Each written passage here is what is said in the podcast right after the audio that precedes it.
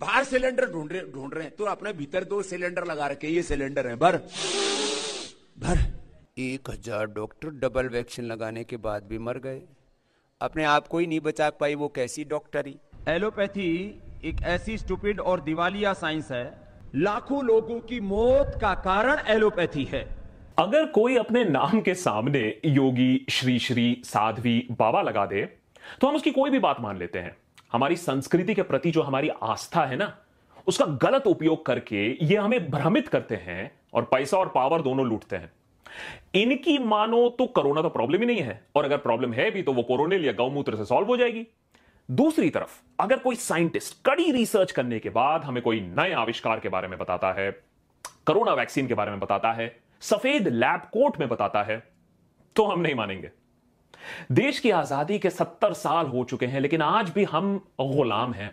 एक सोच के, जो कहती है कि प्राचीन है तो सही है, नया है तो नहीं है।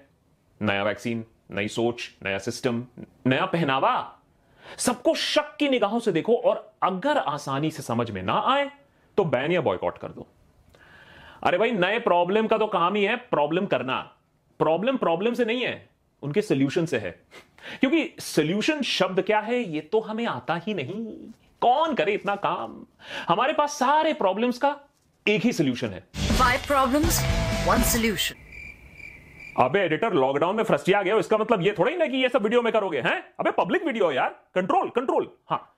तो मैं ये कह रहा था कि हर प्रॉब्लम का सोल्यूशन क्या है? बैन या बॉयकॉट कभी पाकिस्तान एक्टर पर बैन चल रहा है, कभी चाइनीज़ प्रोडक्ट्स पर बॉयकॉट चल रहा है। क्रॉस बॉर्डर टेंशन का सोल्यूशन क्या है? बैन तनिष का एड पसंद नहीं आया? बॉयकॉट अल्कोहल एडिक्शन का प्रॉब्लम है? बैन पॉवर्टी का सोल्यूशन पुअर को ही बैन वुमेन सेफ्टी का प्रॉब्लम है?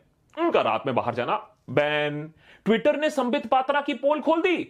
Boycott and ban crypto currency आजकल समझ में नहीं आ रहा, कोई बात नहीं, बैन कर दो। दांत, खाद, खुजली, सबका सोल्यूशन बैन। इस बैन के पीछे एक और बड़ा कारण है, आप पर और मुझ पर कंट्रोल रखना। हिटलर ने सही कहा था, लोगों को अगर कंट्रोल करना है ना तो उनकी आज़ादी थोड़ी थोड़ी छीनो। हज़ार बार करो, लेकिन धीरे धीरे उनकी शक्ति, उनकी आज़ादी कम करो।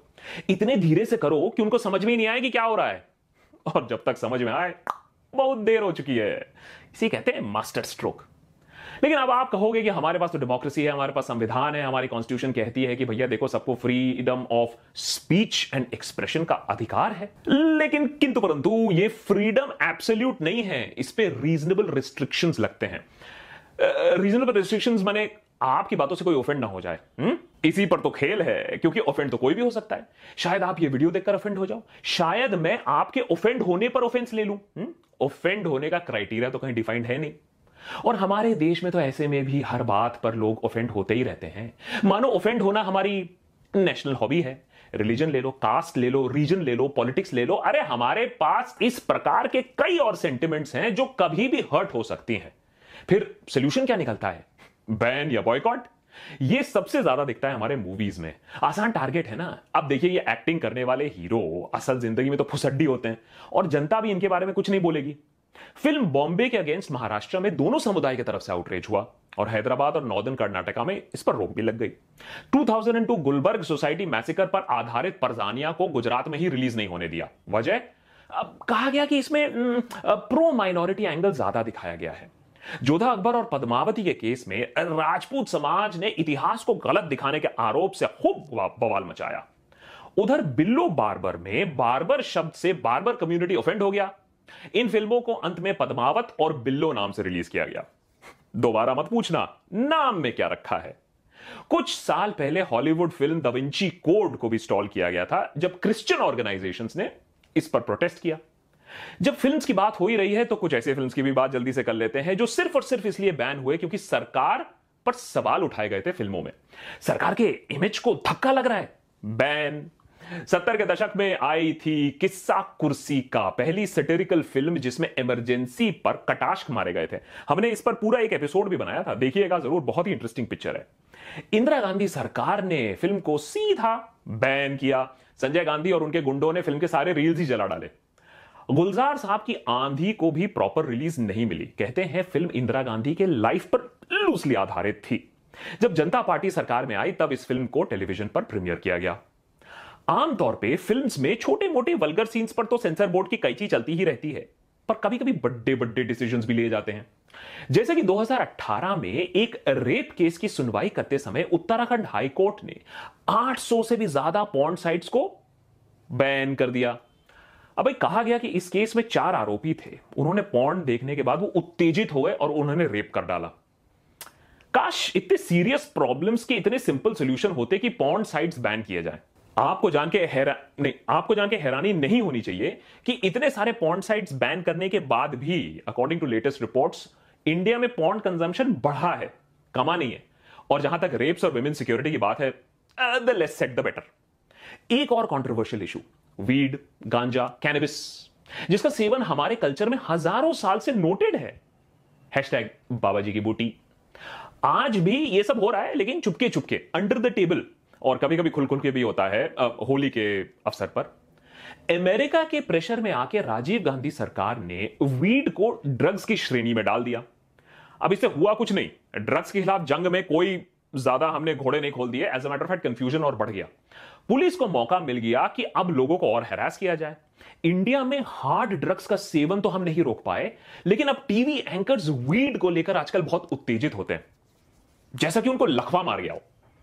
बिहेवियरल साइंस हाँ वो मालूम है हमें साइंस शब्द पसंद नहीं है, लेकिन बिहेवियरल साइंस ये बात साबित कर चुकी है कि अवेयरनेस और कंट्रोल से ज़्यादा फ़ायदा होता है rather than outright ban alcohol का एग्ज़ाम्पल ले लो। जिस जिस राज्य में अल्कोहल को बैन किया गया है, वहाँ एक अंडरग्राउंड नेटवर्क पाया जाता है, जहाँ सारा सामान आपके घर तक डिलीवर होगा। होता यह है कि पूरा महकमा इसमें इन्वॉल्व होता है करप्शन बढ़ता है और स्टेट की आमदनी होती है ज़ीरो बटे अंडा। जब हम उल जलूल बैन लगाते हैं तो हम इस देश के नागरिकों का अपमान करते हैं। एक तरफ़ हम कहते हैं Indians are जुगाड़ू champions number one in the world दूसरी तरफ़ हम यह आशा करते हैं कि सारे बैन हम चुपचाप मान लेंगे। अब देखिए ना, सुप्रीम कोर्ट ने जब हाईवे के किनारे दारू की बिक्री पर बैन लगाया तो मंशा ठीक थी। अरे लेस दारू on the highway less accidents on the highway लेकिन राज्य सरकारों को कमाना था पैसा तो उन्होंने एक तरकीब निकाली। जहाँ जहाँ ज़रूरत पड़ी, वहाँ वहाँ हाईवे को ही बदल के रीनेम करके अर्बन रोड्स बना दिया। चलो चलो, खोलो ठेका, बेचो दारू। बहन के साथ अच्छी बात यह है कि इस पर काम नहीं करना पड़ता है। मास्टर स्ट्रोक रिसर्च नहीं करना पड़ता है फ्रेमवर्क नहीं बनाना पड़ता है, पढ़ाई नहीं करनी पड़ती है। अरे भाई, कौन करे इतना काम जब वोट मिलते हैं? मंदिर मस्जिद के नाम। देखिए बैन इज़ इजी और पब्लिक एटलीस्ट मेजोरिटी जो अफीम पर है, कहती है, वाह वाह वाह वाह well done well done well done इसीलिए इंडिया की गिनती उन देशों में की जाती है जहाँ रिसर्च और डेवलपमेंट में सबसे कम पैसे खर्च किए जाते हैं। तो बहुत ही ऑब्वियस ही बात है कि बैन करना सबसे आसान काम है। आज ये मानना मुश्किल है, लेकिन एक टाइम था जबकि मंत्री नेता टाइप लोग कंप्यूटर पर बैन चाहते थे। लॉजिक बहुत ही सिंपल है कंप्यूटर आएगा, लोगों की काम करेगा, रोज़गार खत्म हो जाएगी, छिन जाएगी। थैंकफुली देश में कंप्यूटर बैन नहीं हुए और देश एक सॉफ्टवेयर सुपर पावर बना, क्योंकि सरकार ने दखलंदाजी नहीं की थी। सॉफ्टवेयर रेवोल्यूशन के दो दशक बाद एक फाइनेंशियल रेवोल्यूशन की बात चल रही है पूरे दुनिया भर में। ब्लॉकचेन बेस्ड क्रिप्टो करेंसी इस विषय पर काफ़ी डिबेट है, बहुत सारे देश प्रोज एंड कॉन समझ रहे हैं। लेकिन यहाँ 2018 में ही, हमारे देश में आरबीआई ने बैंक्स और रेगुलेटेड एंटिटीज को साफ़ बोल दिया था क्रिप्टो ट्रांजैक्शंस आर बैंड दो साल बीत गए, मार्च 2020 में सुप्रीम कोर्ट ने आरबीआई के सर्कुलर को अनकॉन्स्टिट्यूशनल बोल दिया और रद्द कर दिया। तब देश में क्रिप्टो करेंसी की बात शुरू हुई क्रिप्टो एक्सचेंजेस खुलने लगी, इस पर डिस्कशन डिबेट होने लगा। लेकिन सरकार इतनी जल्दी थोड़ी ना हार मानने वाली थी।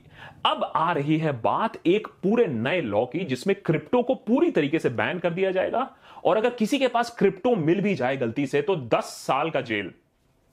अबे, क्रिप्टो ना हो गया, ड्रग्स हो गया। अब सुनने में आ रहा है कि बाबू और नेता टाइप लोगों का मन बदल रहा है। कह रहे, नहीं नहीं नहीं नहीं नहीं नहीं नहीं नहीं हम पूरा बैन नहीं कर रहे हैं। इसको हम स्टडी करेंगे, इसको हम रेगुलेट करेंगे। तो करो ना भाई रेगुलेट करो, बैन मत करो, यही तो सब कह रहे हैं। दुनिया भर में क्रिप्टो को माना जा रहा है, क्रिप्टो एक्सचेंजेस को पहचाना जा रहा है। जैसे कि कॉइन स्विच कुबेर को ही ले लो सिक्स मिलियन का यूज़र बेस है इनका। मैंने इतने लोगों ने अपना भरोसा किया है। इनके पास एक प्रॉम्प्ट कस्टमर सपोर्ट सिस्टम है। केवाईसी करो क्रिप्टो करेंसी को समझो। जो धीरे धीरे समझना चाहते हैं, वो सौ रुपए के मात्र इन्वेस्टमेंट से स्टार्ट कर सकते हैं क्रिप्टो में इन्वेस्ट करना। सौ से भी ज़्यादा क्रिप्टो करेंसीज में आप इन्वेस्ट कर सकते हो starting with only rupees hundred इसका simple user interface crypto investing को बनाता है effortless like ordering online food and इसके साथ आता है instant money deposit and withdrawals चलो मान लिया। चलो मान लिया क्रिप्टो को लेकर सरकार कंफ्यूज है, नया है कॉन्ट्रोवर्शियल है। शायद सच में ऐसी बात है। लेकिन अक्सर सरकार ये बैन बॉयकॉट फॉर्मूला लोगों का काटने के लिए भी इस्तेमाल करती है। पिछले साल याद है, जब आप अपने ओप्पो शाओमी या पोको फ़ोन से ट्वीट कर रहे थे boycott Chinese products we will teach them a lesson we will ruin their markets अब ये तो व्हाट्सएप पर कोई बताता नहीं है कि चाइना का टू परसेंट एक्सपोर्ट सिर्फ़, मात्र टू परसेंट एक्सपोर्ट इंडिया जाता है। फिर पबजी और टिकटॉक को बैन कर दिया गया। हमने फिर से बोला, अब तो गया चाइना आज चाइनीज़ फ़ोन से ही इंस्टा रील बन रहे हैं, ढोल नगाड़े बज रहे हैं कि भैया पबजी इज़ कमिंग बैक खुश हो जाओ। मुबारक हो भाई और बहनों, आपका कट चुका है। वो दिन दूर नहीं है जब कोई नेता आके बोलेगा कि आर्टिफिशियल इंटेलिजेंस आएगा तो नौकरियाँ खा जाएगा। और हम निकल पड़ेंगे फिर से नेता के पीछे। नारा लगाएँगे। ए आई हाय हाय ए आई हाय हाय फिर किसी ऑफ़िस को जाके तोड़ेंगे। क्योंकि नौकरी तो है नहीं वैसे भी हमारे पास। देखिए, यूथ गुस्से में है। एनर्जी कहीं और चैनलाइज नहीं करोगे आप उसका तो वो सोचने लगेगा। अगर यूथ सोचने लगेगा तो सरकार गिर जाएगी। अब इससे पहले कि यूथ कुछ सोचे, उसको यह बता दो कि आपकी नौकरी आर्टिफिशियल इंटेलिजेंस खा जाएगा। ठीक वैसे ही जैसे 20 साल पहले कंप्यूटर ने पापा की नौकरी खा ली थी। और अब आर्टिफिशियल इंटेलिजेंस पर बैन लग जाएगा। बैन लगने के बाद क्या होगा? यूथ किसी पॉलिटिकल रैली में नाचता हुआ नज़र आएगा। तो यह बात तो साफ़ है कि बैन हो रहा है और मिसयूज भी हो रहा है। सवाल है कि हम ऐसा क्यों कर रहे हैं? हम बैन क्यों करते हैं? शॉर्ट आंसर है इनसिक्योरिटी लॉन्ग आंसर है, हम समझाते हैं। कश्मीर में हमने नेशनल सिक्योरिटी सॉवरेनिटी और इंटेग्रिटी जैसे भारी भरकम शब्दों का हवाला देकर एक साल तक इंटरनेट बैन कर दिया। कहा गया था इससे मिलिटेंट प्रोपागेंडा पर रोक लग जाएगी रिक्रूटमेंट कम हो जाएगा, शांति बहाल हो जाएगी, हाँ? लेकिन आज दुनिया के सबसे बड़े और सबसे कॉन्ट्रोवर्शियल इंटरनेट के बैन के बाद भी कुछ नहीं बदला है वहाँ। और वहाँ के निवासियों और सरकार के बीच में जो फासले हैं वो और भी दूर हो गए हैं। इसको कहते हैं पॉलिटिकल इनसिक्योरिटी छत्तीसगढ़ में भी यही कांड किया गया था, कोई सबक हमने नहीं समझा इससे। जर्नलिस्ट और सिविल राइट एक्टिविस्ट को सालों से वहाँ टारगेट किया गया है। यही फॉर्मूला, कश्मीर वाला। इससे क्या नक्सल आतंकवाद खत्म हुआ है? अभी भी हमारे जवान, हमारे देश के अंदर शहीद हो रहे हैं। बॉर्डर पे नहीं, छत्तीसगढ़ में, दांतेवाड़ा में। अब आप सोचिए, रिलीजन वो चीज़ है जिससे आपको प्रेरणा मिलती है, जिससे आपको शक्ति मिलती है। वो आपका बिलीफ सिस्टम है। क्या एक एड या फ़िल्म का डायलॉग से आपके रिलीजन आपके कास्ट वो थ्रेटन हो सकता है? इसको कहते हैं रिलीजियस इनसिक्योरिटी हमारी इनसिक्योरिटीज या अंदर का जो डर है ना, उसी की वजह से हमने ये बैन बॉयकॉट कल्चर को एक हथियार बना दिया है। इस साल मार्च के महीने में ले लीजिए, मुजफ्फरपुर में एक खाप पंचायत ने लड़कियों को जीन्स और लड़कों को शॉर्ट्स पहनने से बैन कर दिया। क्योंकि आप तो जानते ही है ना कि जब टांगे दिखेंगी तो कुछ कुछ होने लगेगा। टांगे नहीं दिखेंगी तब हम आजीवन तपस्वी बन जाएँगे। आज की डेट में बैन बॉयकॉट एक न्यू नॉर्मल सा बन गया है। लेकिन बैन करना सोल्यूशन नहीं है। और अगर हम आँख बंद करके ये सारे बैन मान भी लेते हैं ना तो हम भेड़ बकरी से ज़्यादा है नहीं। देखिए सोल्यूशन है रिसर्च और उस रिसर्च के बेसिस पे एक रोबस्ट फ्रेमवर्क बनाना हुँ? हम्म, सवाल पूछना दुनिया भर में देखना कि क्या हो रहा है दूसरे देशों ने क्या किया है सही गलत। In case of arts and literature censorship कुछ हद तक नेसेसरी है, मैं मानता हूँ हाँ। कि, लेकिन वो डिफाइंड होना चाहिए। ओप्सिनिटी क्या है? What can be termed as offensive hate speech और फ्री स्पीच के बीच में अंतर क्या है? ये वाले सवाल हमें पूछने चाहिए। बैनिंग जैसा आसान तो नहीं है, लेकिन यही हमारे देश को आगे ले जाएगा।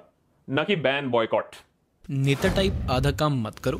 सब्सक्राइब के साथ साथ बेल आइकॉन भी दबाओ। कैसा लगा ये एपिसोड ये बैन बॉयकॉट से परेशान होकर मैंने ये लिखा ही थोड़ा सा फ्रस्ट्रेटेड होकर लिखा ये एपिसोड पिछले एपिसोड में जो आपने ढेर सारा प्यार दिखाया, उसके लिए थैंक यू हमारा देश कहाँ जा रहा है और हमारे देश को कहाँ ले जाना है ये आप पर और मुझ पर भी निर्भर है। Also thanks to CoinSwitch Kuber for sponsoring this episode CoinSwitch Kuber का डाउनलोड लिंक मैंने नीचे दिया हुआ है हाँ। डाउनलोड करके सौ रुपए, मात्र सौ रुपए से इन्वेस्ट करिए। समझिए कि क्रिप्टो और बिटकॉइन है क्या? 90 वैसे बिटकॉइन छोड़िए 99 और करेंसीज भी हैं जिसमें आप आसानी से कॉइन स्विच से आप इन्वेस्ट कर सकते हैं। लेकिन हाँ एक चीज़ याद रखिएगा, जब तक सरकार की ठोस मंजूरी नहीं आती है crypto currencies are unregulated financial space में आते हैं ये क्रिप्टो करेंसीज इंडिया में। तो अपना रिसर्च पूरा रखिएगा। हाँ ध्यान से काम करिएगा फाइनेंशियल मैटर है। लेकिन मैं आशा करता हूँ कि हर नए कॉन्ट्रोवर्शियल या कॉम्प्लिकेटेड चीज़ की तरह इस बार सरकार केयरफुल होगी और उठा के बैन नहीं कर देगी। नेता टाइप आधा काम मत करो। सब्सक्राइब के साथ साथ बेल आइकॉन भी दबाओ।